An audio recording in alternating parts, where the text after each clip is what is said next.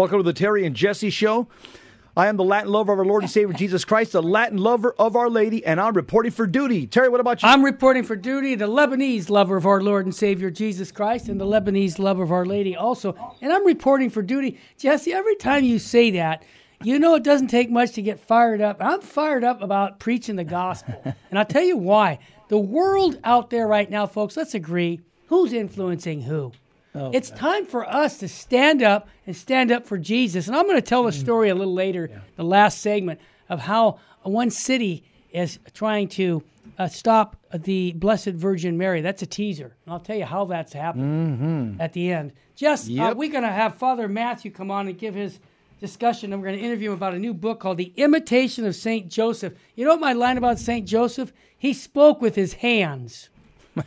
You like that line? I like that. Yeah, it's one of my reflections, and I want to see if Father agrees with that, because I actually think it's possible that he built the table that the Last Supper was on, and that's just my speculation, but I have a great love for St. Joseph, and I know you will too when we listen to Father. Also, we're going to talk about proper reverence for Mass, and who are we going to go to? St. John Vianney. And this is very important because, as you know, everybody knows this. You go to a Catholic church today, you walk in. I was out of town over the weekend, and I got there about 20 minutes early with my grandson and my wife, and people are just standing talking like they're in the hall. Why?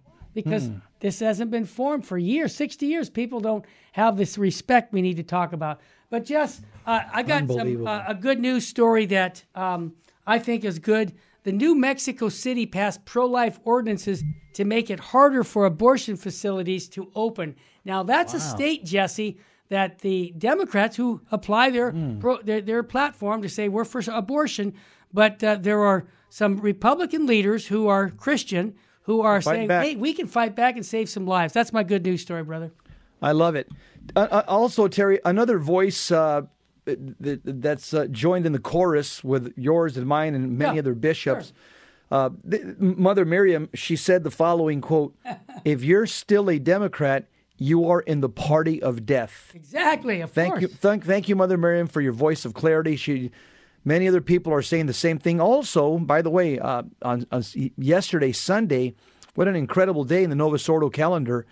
It was yesterday we celebrated the solemnity of our Lord Jesus Christ, King of the universe.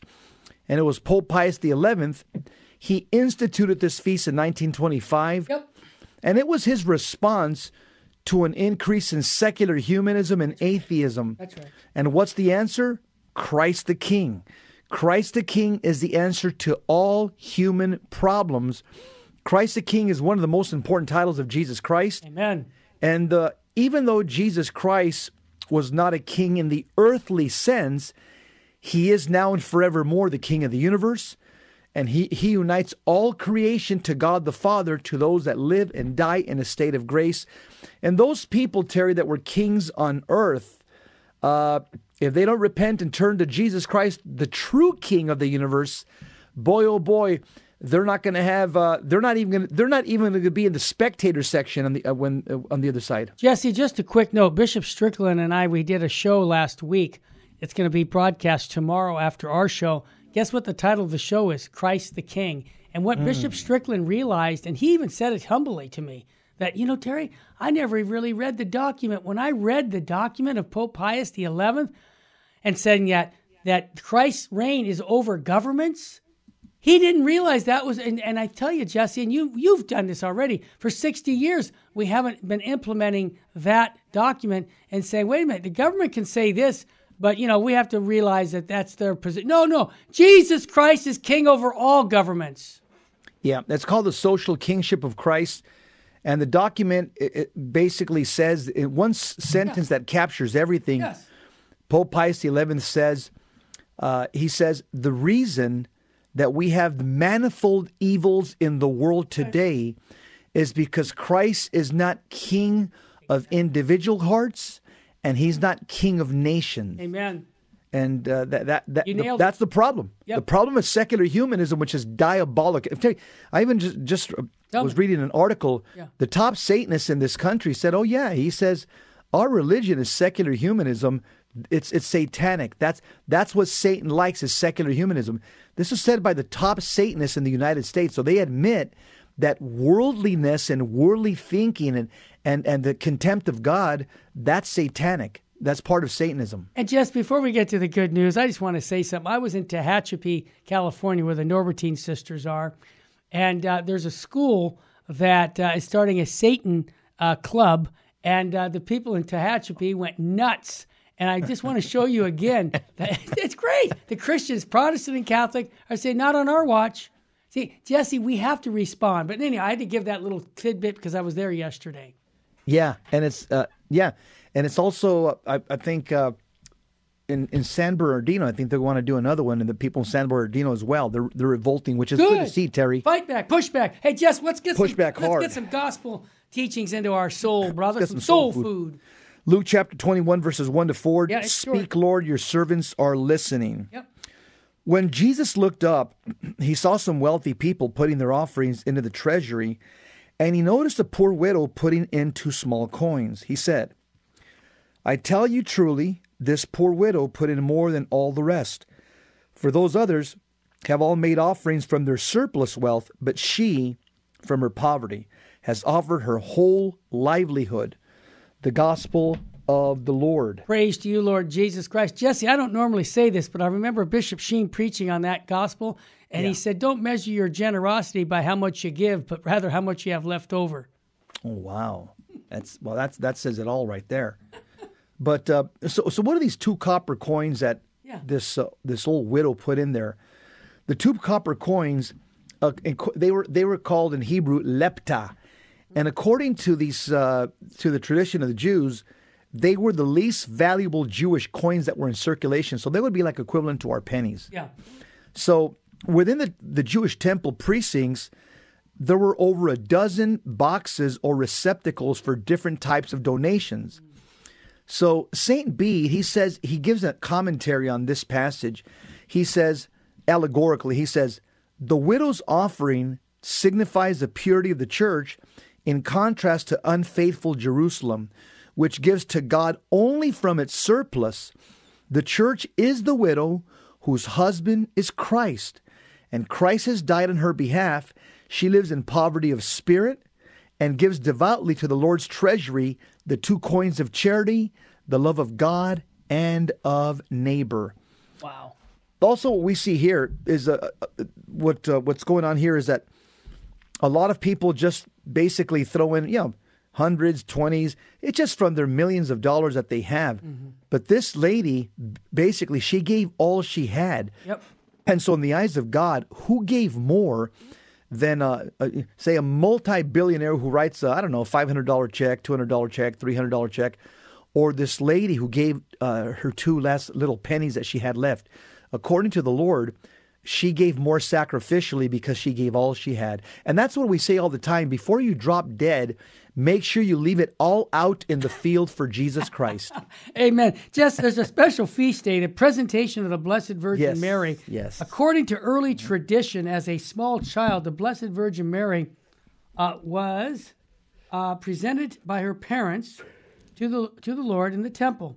This celebration reveals her total dedication to God's service and obedience to God's will. Any other thoughts on that feast? Yes. She was dedicated, and as young, and the tradition is here that she just lived in the temple. Yep.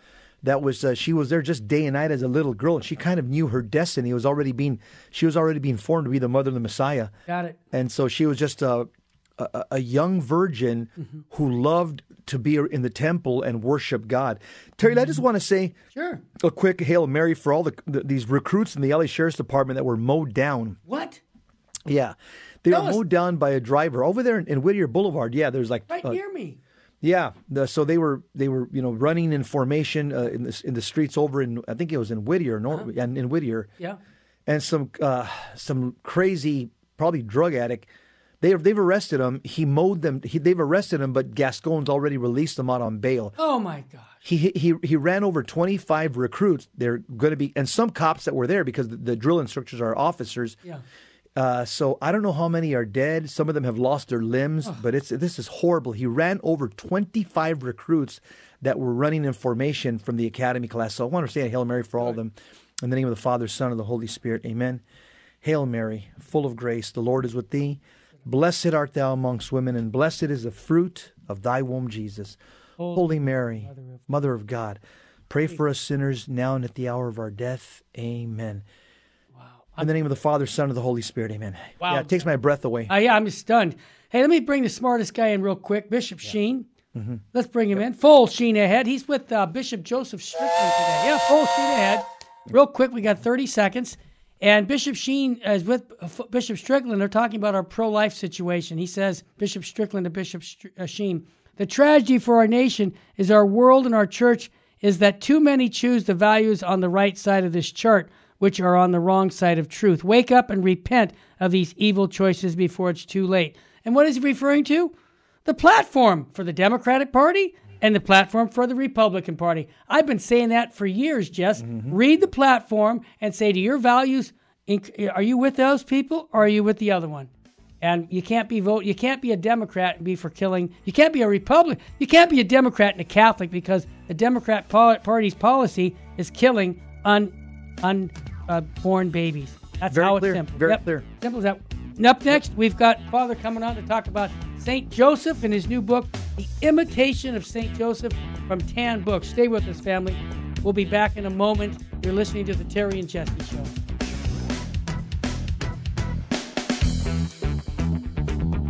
Welcome back to The Terry and Jesse Show.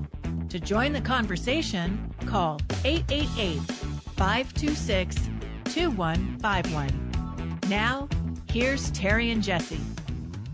Today's the feast day of the presentation of the Blessed Virgin Mary. And today, what a better day to talk about her husband, St. Joseph. And to talk about her husband, we have Father Matthew Koff in the Terry and Jesse Show. Father, welcome to the Terry and Jesse Show.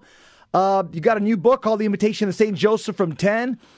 It is such a beautiful thing that so many people, so many priests are writing books extolling the virtues of St. Joseph, and this is really helping out Catholic men all across the world. So thank you very much, Father. Hey, tell us a little bit about yourself, what parish, what diocese, how long you've been a priest. Tell us a little bit about yourself. Sure. I was ordained in the Jubilee year of 2000, so I'm now 22 years a priest, and I have had many different assignments. I've been a parish priest for a long time, but then at some point the bishop asked me to go back to study, so I went back to Rome and did a license and a doctorate in moral theology.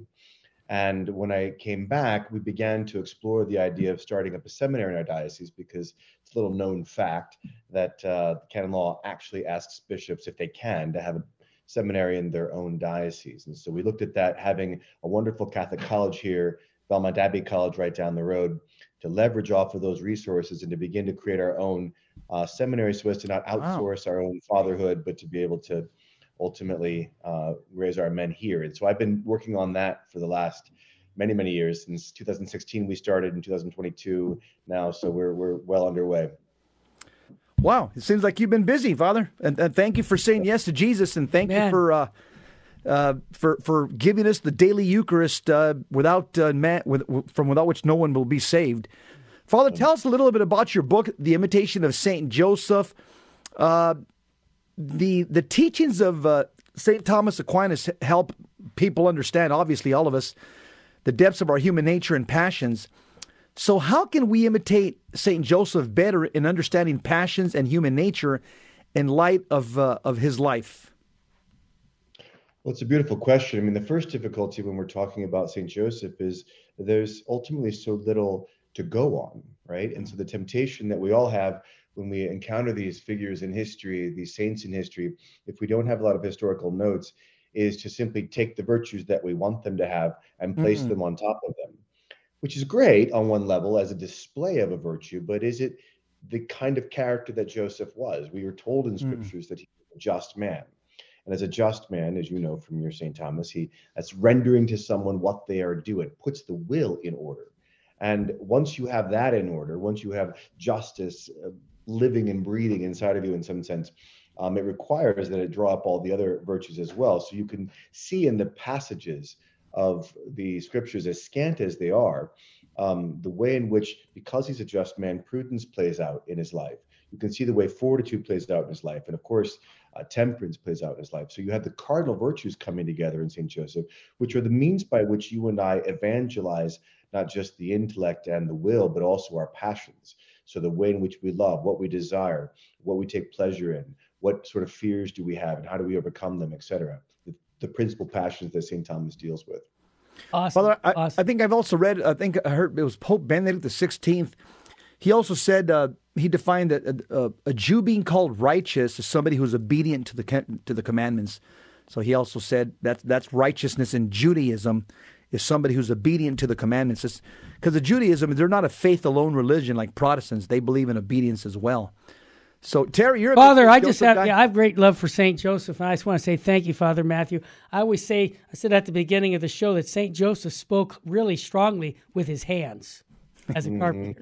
Yeah. And my question is your estimation why St. Joseph was not mentioned later in the sacred scriptures? If he died before our Lord's public ministry, why do you think that was so, Father? I'm just speculating on it. It's another great question. I do in the book speculate on this very topic, actually. Okay, good. Toward the end. So I broke the book up into three different sections, trying to figure out who Joseph actually is. And the first one, since you and I all come from somewhere, even though there's a denial of patriarchy now, a denial of fatherhood, a denial of coming from another, right? So we can create ourselves out of nothing. St. Joseph had a whole lineage that he looked to and imitated both their virtues, but also eschewed their vices. And so he was also, not just did he inherit all of that, but then he's also beholding all the time the Son of God and Our Lady. So what is he imitating there? But then finally, looking toward Joseph's end, if you look at the contrast between what Joseph was asked to do all of his life, which was to do what? In some sense, it was not to preach the word, but to keep the word hidden, right? Not to pronounce the word, but to protect and to keep silent the secret of God, because Christ wasn't at a moment in his life in which he was going to reveal himself during Joseph's time. And not only does he keep the secret hidden, but he keeps the child in some sense hidden. And even as he grows into a man, all that hidden life that we speak about in terms of Nazareth, if it's Joseph's task to protect him, if you think about, for example, the slaughter of the innocents and the fact that, just as our Lord said in front of Pilate, he could have sent legions of angels, and he didn't. He just told Joseph. Can you imagine in this case, right? Yeah. He just says, God could have stopped anything he wanted at any time. Yeah. And all he did was say to Joseph, take the child and his mother and flee to Egypt. Now, if you're Joseph, you're thinking to yourself, you have all the power of heaven. What do you need me to do something for? Exactly. Exactly what God calls us to do. I'm asking you to do something. Right. I'll give you the grace to be able to do it, to accomplish it. So at the end of his life, to answer your question specifically, I think that Joseph was not going to be asked to allow that protective quality that he had, that constant protection of the Son, to then be overturned, because Christ was no longer looking for protection at the end of his life. He was looking to die. And so I think that Joseph was, in some sense, mercifully removed from his vocation, from his office by death. Yes. To say, now I'm going to Calvary, and I will not ask you to support that in some sense, right? I will ask you to overturn your whole life worth of protecting me. Very insightful. I had never heard that, Father. Thank you. Man, yeah. That's like, you got to get, let me just give a plug. I haven't got the book. I'm going to get the book. But people can get it from Tan Books. That's a great publisher that you're using for your book, Father. And I encourage everyone to go to the website at tanbooks.com to pick up that book. It's called The Imitation of St. Joseph, The Imitation of St. Joseph. And I think that was pretty smart, Father, the way you took that title, kind of like borrowing The Imitation of Christ. That's what I thought of when it came out. I said, wow, that was very smart to use that, because... It wasn't my intelligence. Oh, okay. It was the publishers. They came to me and asked me to write the book because I'm at St. Joseph Seminary, which is what we named our seminary when we founded it. Awesome. And they are also just in our backyard. I know the owner of Tan Books. He's been a friend of mine since he was in high school.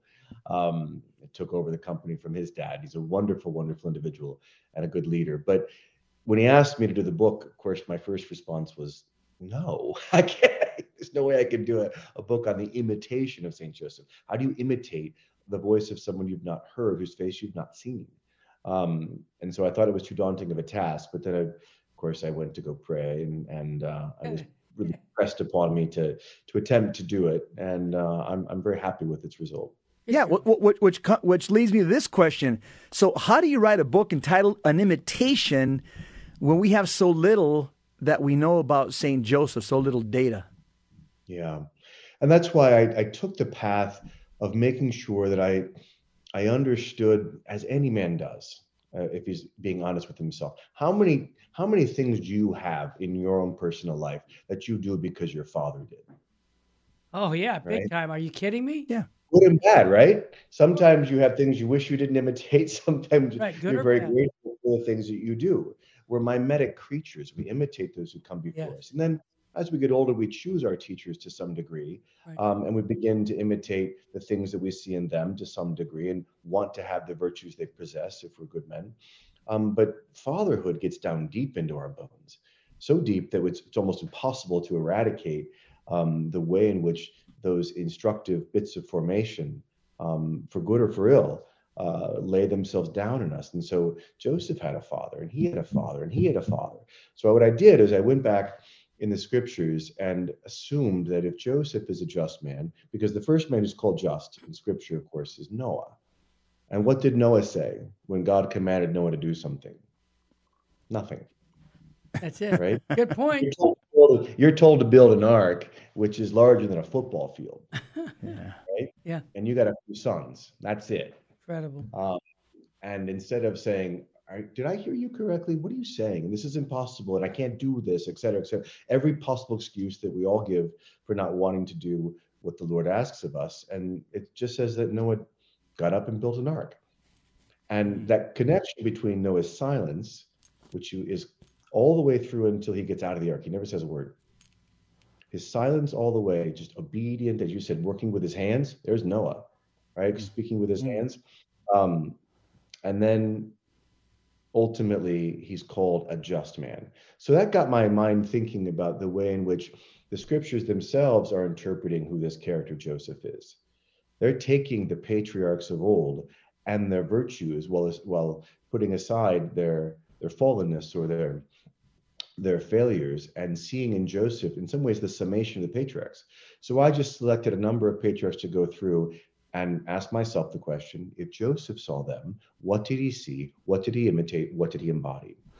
So Father, you just said a bad word to the cultural left. Exactly. Patriarch. Oh, yeah. This is exactly... Oh, no. Yeah, this is exactly what the battle is in America right now and in Western civilization.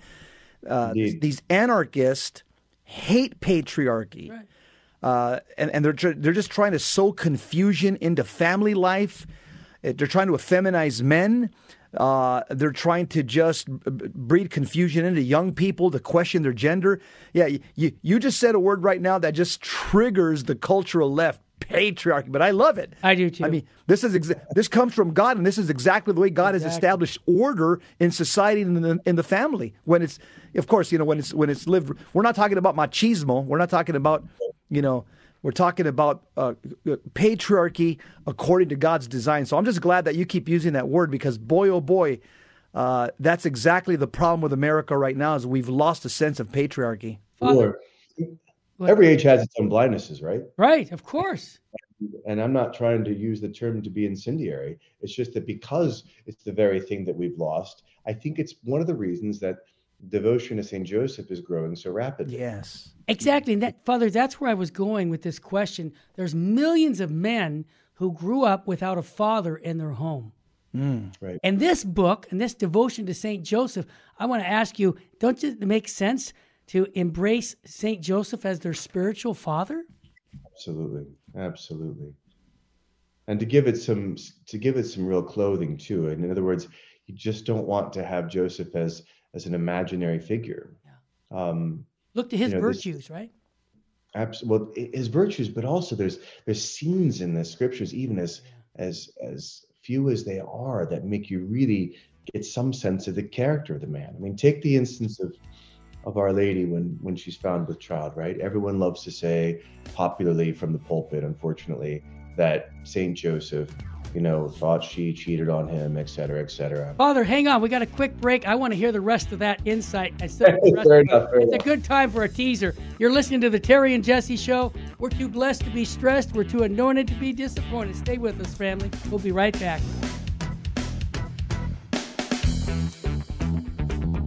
Welcome back to the Terry and Jesse Show.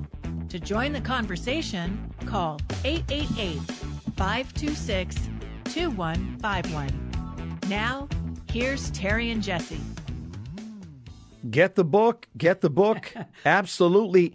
Anything about St. Joseph, especially from Tan. Father Matthew Koth, we have him here. We're talking about his book, Imitation of St. Joseph. Men, get the book. Women, get this book for your husband. Get this book for your children. Go to tanbooks.com. Tanbooks.com. It's called Imitation of St. Joseph by Father Matthew Koth.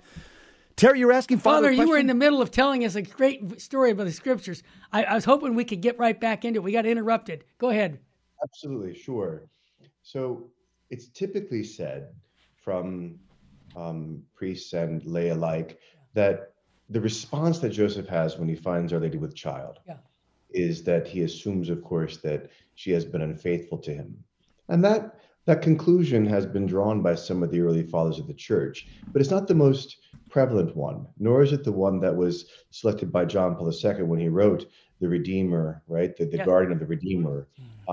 He was specifically citing the more prevalent conclusion, which I find very plausible, that, of course, Joseph realizes that there's something going on that's too great for him. And this is what I want to speak about relative to persons knowing St. Joseph, because ultimately, we don't have virtues in a vacuum, right? Virtues are exercised in particular choices in very difficult situations in life. And for the young men, the fathers, the older men who desire to have a father like St. Joseph, it's helpful, terribly helpful, if they actually get to know his character, the character that was worked on in real situations. So in this particular one, what I find fascinating is that Joseph has two different things that cannot be reconciled. It's kind of like coming up two different sides of a roof, right? You don't see the gable. On the one hand, he knows about her. Like, he knows her purity, her goodness, her perfection. And he also knows that she's pregnant. How does that go together? He can't necessarily reconcile that in his mind. And so he backs away, realizing that this thing is too great for him. That's not the same thing as thinking that she's unfaithful, but it's realizing that the ceiling that you have of your reason only goes so far. That the reconciliation point between reason that has two particular things that seem irreconcilable, they do meet, and they meet in this case only for St. Joseph because he received revelation.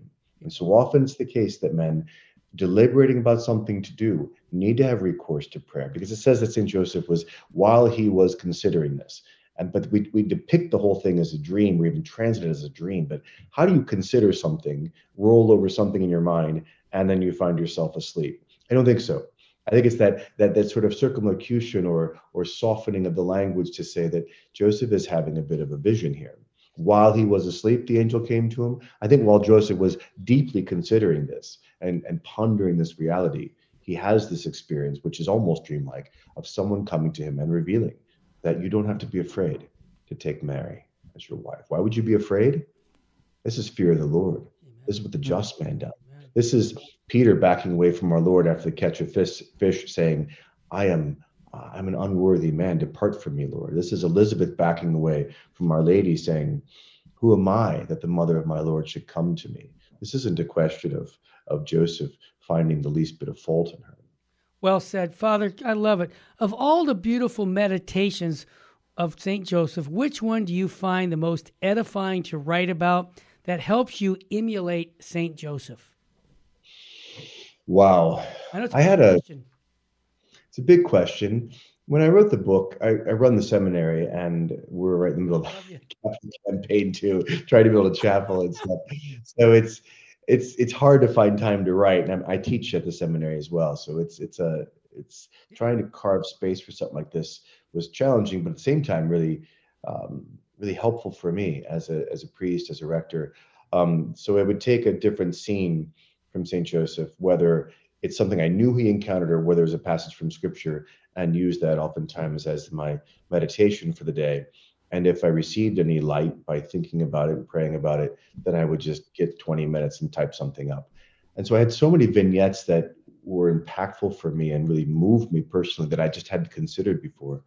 But I think that the one that always gets me the most is the scene, well, two scenes. One, of course, is thinking about Joseph at Bethlehem, not just in the preparation of trying to make a space, but then what happens when the shepherds are gone? What happens when, before the magi come? What happens, as they stay up at that night, just staring at this child? Or maybe Our Lady's asleep and Joseph being able to sort of crawl up next to the child on his own and just stare and adore. That passage there fascinates me because it's very much, in some sense, what I experience as a priest, because Joseph is the first man that held the Son of God, right? Yes.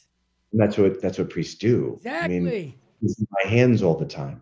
Wow. So that kind of connection, I think, moved me terribly. Good. And another one that was a bit more painful, I guess, is when they find our Lord in the temple.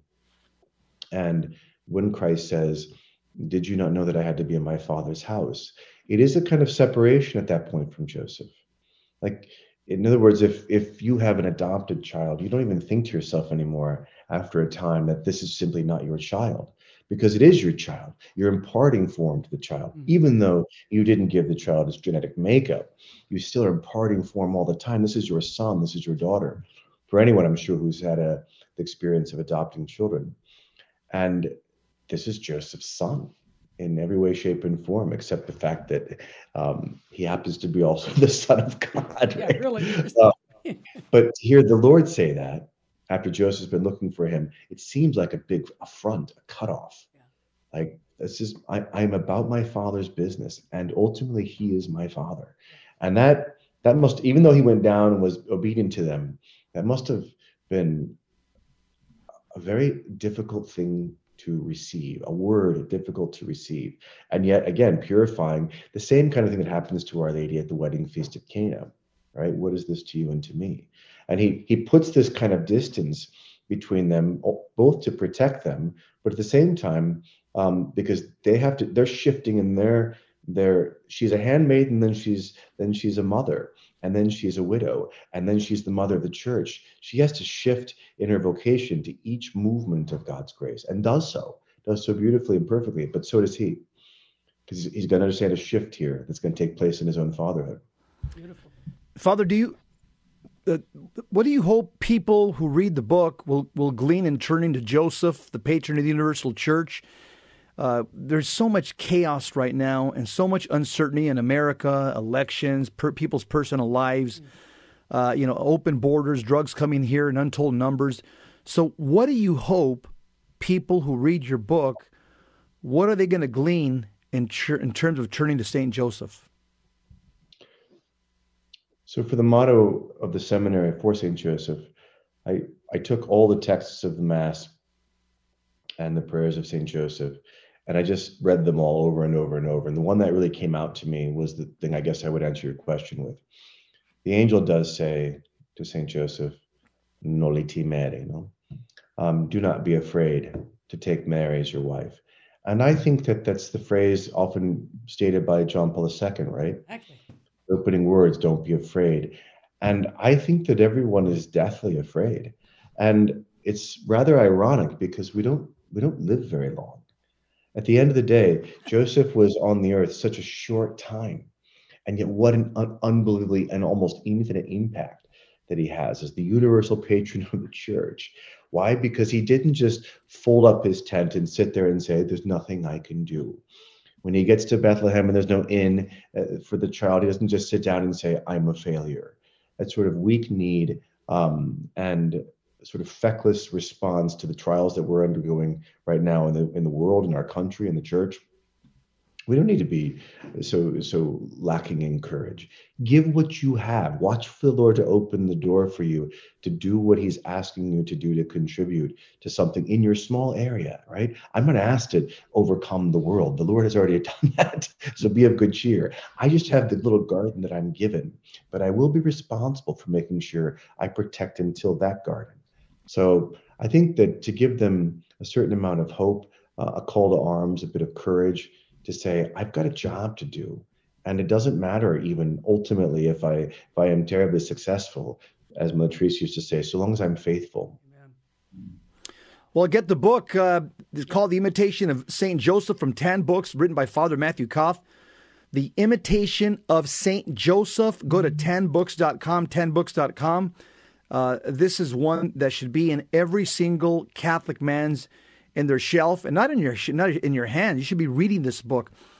I just love the title, Imitation of St. Joseph. I mean, I've heard The Imitation of Christ. Most of us say, well, he's God, he's perfect, he didn't have concupiscence. How can I imitate Jesus? I mean, this is just way beyond my pay grade. But when you say St. Joseph, I said, okay, all right, he's a human being, part of the human family. He's not divine. He's not full of grace. He's not immaculately conceived. All right, maybe there's a possibility that I can imitate St. Joseph. So I think the title was brilliant, Father. Yeah. Terry, you got any questions? I just have my last thought is we have a lot of men's movements that are calling upon St. Joseph as the name of the men's movements. It seems like today, this is, we got Christmas coming up. Mom's listening to the show and going, what can I give my husband? You get it, Father? Yes, I'm in sales. I'm not in management, Father, like you are. So I want to sell the book for you. Go to Tan Books, get the book for your husband, because I think it's going to help your husband love you, the wives, better because of your devotion to St. Joseph. Is that a fair statement, Father? Absolutely. Absolutely. As a matter of fact, we were fortunate enough not only to start this seminary, and the proceeds of the book go to the seminary, by the way, don't come to me. But also we were very fortunate to have a group of religious sisters that we began at the same time. And when you say it helps a man to love his wife better, having the religious sisters here at the seminary is such an incredible assistant to their formation, because the way they treat the sisters, the way they care for the sisters, is the way they're going to care for the church. Amen. And so we get to learn hands-on in that sense by attempting to inculcate the virtues of St. Joseph in the life that we lead here at the seminary. Wow. Father Matthew, thank you for this interview. We've got to run now, but people can go to Tan Books to pick up his book, The Imitation of St. Joseph. I can tell you, in my part, Father, you've inspired me to love St. Joseph more. Right. Gosh, amen. Thanks so much for taking the time out of your schedule. You bet. God love you. Up next, I got some big news coming here on the Terry and Jesse Show. Good news here on the Terry and Jesse Show. Stay with us.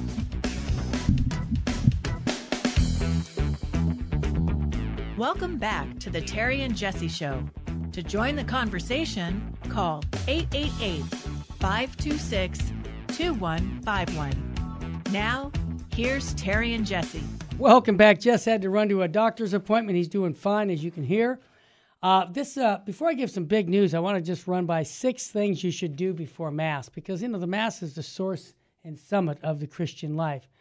Don Bosco says this to the young people: try to be early for Mass always. A few minutes spent before Mass can open up your soul to the wonderful graces. In other words, before Mass, think about what you're going to. Calvary. You're going to be present at that one eternal sacrifice. That in itself should make you think, wow, I'm going into something heavy. Yeah, the Mass. 2, when you enter or leave the church, take holy water and sign yourself with the sign of the cross.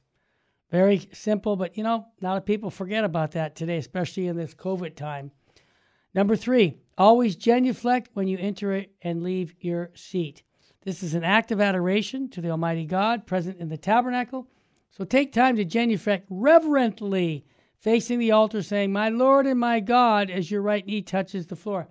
Are you kidding me? Right knee touches the floor. My Lord and my God. Why? Because that's who it is. I think it would be a good idea to bring that back. 4, don't talk in church unless it's absolutely necessary. Talk only to Jesus. It is Him you have come to visit. Don't talk as you leave either. Some people may be still praying. Hear that all the time. They're disrupting people by talking about, hey, Mike, who's going to win the football game? No, that's outside. 5, listen to the sermon. It is a message from God which could bear much fruit for you. In other words, seeing the scriptures that were just read, how does this homily, the sermon, applying to my own life? How does it take these readings from the Mass and apply it to you? Also, don't start to leave church until the priest has returned to the sacristy. Say to thank God for the graces you've received in Him in Holy Communion. You know, one of the things I will say about that is our Lord is present for the next 15 minutes inside of you, physically present with the Holy Eucharist. So we do acts of thanksgiving. That's so important. Okay, here's my big news. Are you ready? Good news, first of all. This is, again, I was talking Friday about the U.S. Catholic bishops. I'm so happy that the bishops chose Oklahoma City Archbishop as the next secretary over the pro-LGBT Cardinal Tobin. Yeah, see, they made some really good decisions. Bishop Strickland will be coming on tomorrow at this time. He'll talk about the bishops' conference, but the Archbishop Paul Coakley, who I've met at a conference up in Northern California, and I believe he's a good man, I was impressed with him, has a history of supporting the church doctrine on life and sexuality, and has said that politicians who support abortion and same-sex marriage should be denied the Holy Eucharist. What's happening at this conference is we're replacing men of in the bishop's leadership with some good men who are actually at odds of the world when it comes to moral teachings of the church. So he was elected by 130 to 104, and so I'm really pleased with that. Another good news story. Bishop Snyder, Athanasius Snyder. He's our pro-life bishop. He actually led a Vienna Rosary Rally. They have it every week out there in Vienna, and I saw it on LifeSite News, and I thought, well, that's great news that he'd take the time to go and lead the people praying the Rosary, because let's be honest, we're all on the same page, him, Bishop Strickland, and also Archbishop Vigano, who also has some good news when saying that the Universal Masonic Brotherhood fears the power of the Holy Rosary. And this is what he's telling us, and this is good news. Hold in your hands the Rosary that some consider a symbol of religious radicalism, thereby seeking to disarm and weaken your defense. But it's precisely this fear of the Rosary that must lead us to hold on to it with even greater conviction. And I say this because I'll give you an example. I have a house in West Covina that has a 5.5-foot statue of the Blessed Mother. It's been there for 25 years. Well, somebody complained about it. The city's telling me, hey, you can't have that statue in your front yard. Well, I can either say, okay, no problem, or say, what code am I violating? Am I on the easement part? I'll move the statue back a few feet, but I will not remove my religious symbol at my house. And they're going to find they ran into the wrong dude, because this is not the time to compromise with the world when it comes to our Catholic faith. And, you know, a guy next door or across the street, he can have the symbol of Satan, and it's fine. But if we have something that's religious and Christian, they're going to go after us. So why do I say it's good news? Because it gives me an opportunity to share my Catholic faith with the city officials, which I already did. I said, you know, we're living in a culture where the Supreme Court, one of the Supreme Court justices couldn't figure out the difference between a man and a woman. And this is the society we're in right now. We've got to push back and say, no, we know what a man is. We know what a woman is. For thousands of years, we've known that. What's happened is, I'll tell you what's happened, folks, and this is why we have to push back. We've stopped speaking up for our Catholic faith. We have to take the secular world and say, no. We're not going to follow that. We're going to influence you rather than what's been happening the last 50 or 60 years, where the culture has been influencing the church to compromise. Compromise, again, doesn't work. We know, as I shared, the Associated Press recently ran a story of the collapse of the Methodist Church and other Protestant churches because they tried to become more relevant as a church. You know, we could have ordained ministry with women. We could have same-sex marriage. Yeah, we can kill unborn babies. Yeah, we'll bring more people in. What happened, though, is it did just the opposite. The more irrelevant it came to the customers that were coming to church, they left the church. So we should learn from our Protestant brothers that to be trendy is a recipe for suicide. So that's why I want to encourage people to stand up for the faith. Also, I want to take a couple minutes. We didn't do a whole week-long fundraising letter, but I did, a week of fundraising. I did send an email out to everybody who's on our list requesting some funds at the end of the year. I know the election's over. A lot of people were giving money there. I know the times are tough economically, but if you're in a position to support us, don't forget, we'll get you the Bishop Sheen priest retreat like we had Father Matthew on today. I'm going to make sure all those seminarians that Father has will get copies of Fulton Sheen's priest retreat, because that's going to build the future of the church. Now, we've been involved in giving thousands of these away to priests over the last 30 or 40 years. We're not a Johnny-come-lately. We've been at this for 40-some years sharing the gospel. Why? Because it's important, because life is short and eternity is forever. So if you'd like to give a donation, go to vmpr.org. As a matter of fact, I'd like you to do it as a sacrificial living, because remember the gospel today, the widow's mite? You know, your $5, your $10 goes a long ways with us. And you might be in a position to write a $1,000 check, a $5,000 check. Well, I'll thank you in advance. You can call me on my cell phone. I take people's calls all the time, 661-972-7872. I've got several people who I counsel who are pregnant and delivering a baby, and they're challenged by it and not wanting to do that, that we help them make the right decision. That's because you support us to do that. Right now we're having a funeral at our chapel. They're praying the rosary there. We made our chapel available for that for people hundreds of times a year. We are involved in an apostolic work of the church because we know life is short and eternity is forever. My cell number, 661-972-7872. If you just want to call the office, toll free. You don't have to pay a penny. 877-526-2151. Become a monthly donor at $25 or more a month, and we send you hundreds of dollars worth of downloads by some of the great speakers of the church, Fulton Sheen, Dr. Scott Hahn. We've got Tim Staples. We've got Father Bill Casey. These are all good formation downloads for your Catholic faith, because we do know that life is short and eternity is forever. So I just took in 2 or 3 minutes a whole week of fundraising, and I hope I don't have to ask, because you can tell I'm not really excited about asking for donations, or I'd be doing it more often. But we need them now. Go to vmpr.org or call us at 877-526-2151.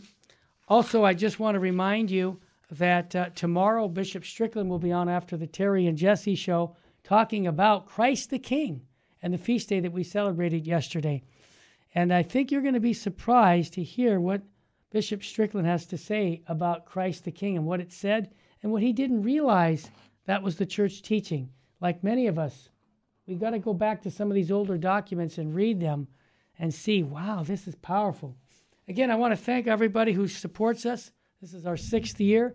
You know that we were on national radio. We were taken off.